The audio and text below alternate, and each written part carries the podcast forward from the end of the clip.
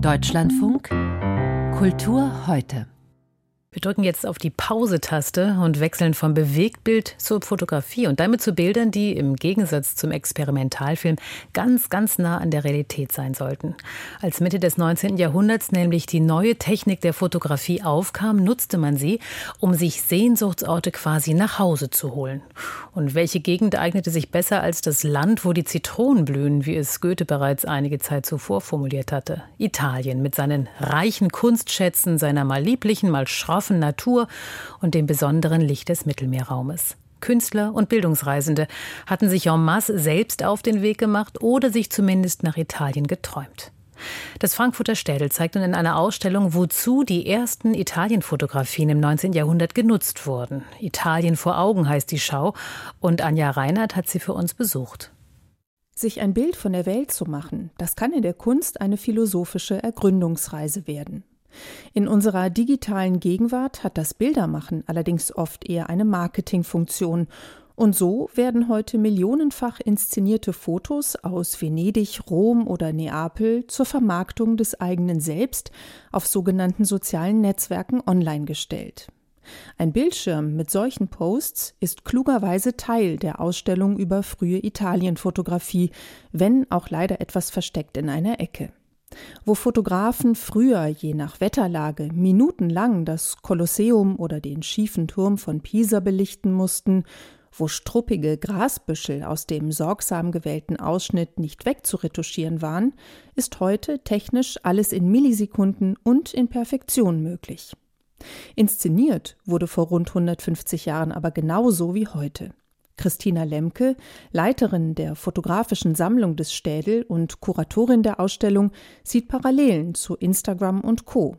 Es ging damals wie heute vor allem darum, dass natürlich gewisse Vorstellungen einfach transportiert werden sollten, Sehnsuchtsgefühle. Und daran zeigt sich natürlich auch, dass gerade die frühe Fotografie schon die Grundlage dafür geschaffen hat, dass gewisse Sehnsuchtsorte einfach vermittelt werden. Also sprich, dass Fotografie als touristisches Mittel eingesetzt wurde für die Werbung. Dafür gab es sogar eine gut funktionierende Infrastruktur, denn gerade die oft mittellose Bevölkerung vor Ort wusste, was die Fotografen suchten.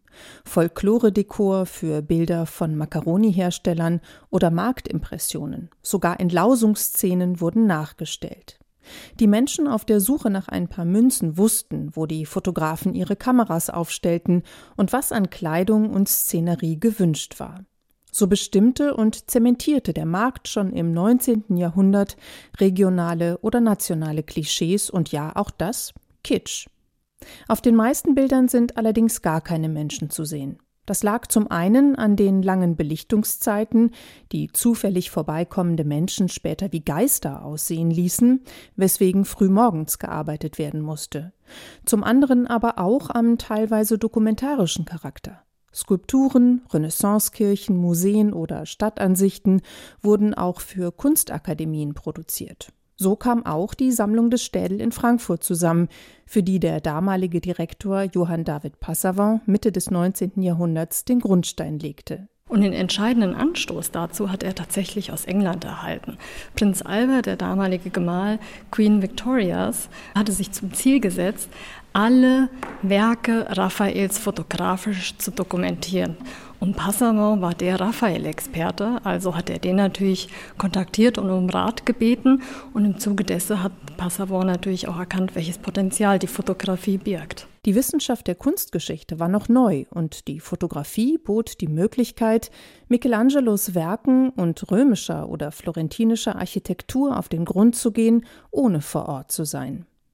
Dennoch wirken viele Ablichtungen schon wie eigene Kunstwerke, obwohl die künstlerische Fotografie erst gegen 1900 etabliert wurde.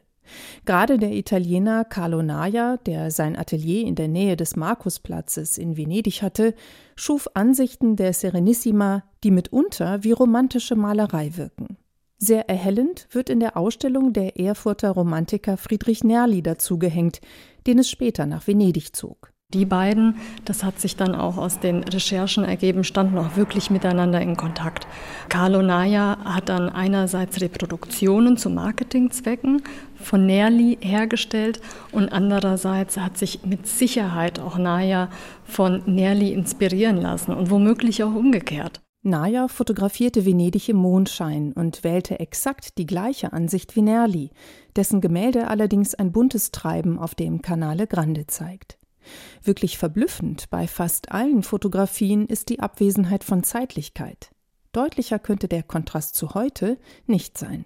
Anja Reinhardt über die Ausstellung Italien vor Augen, frühe Fotografien ewiger Sehnsuchtsorte im Frankfurter Städel zu sehen bis Anfang September.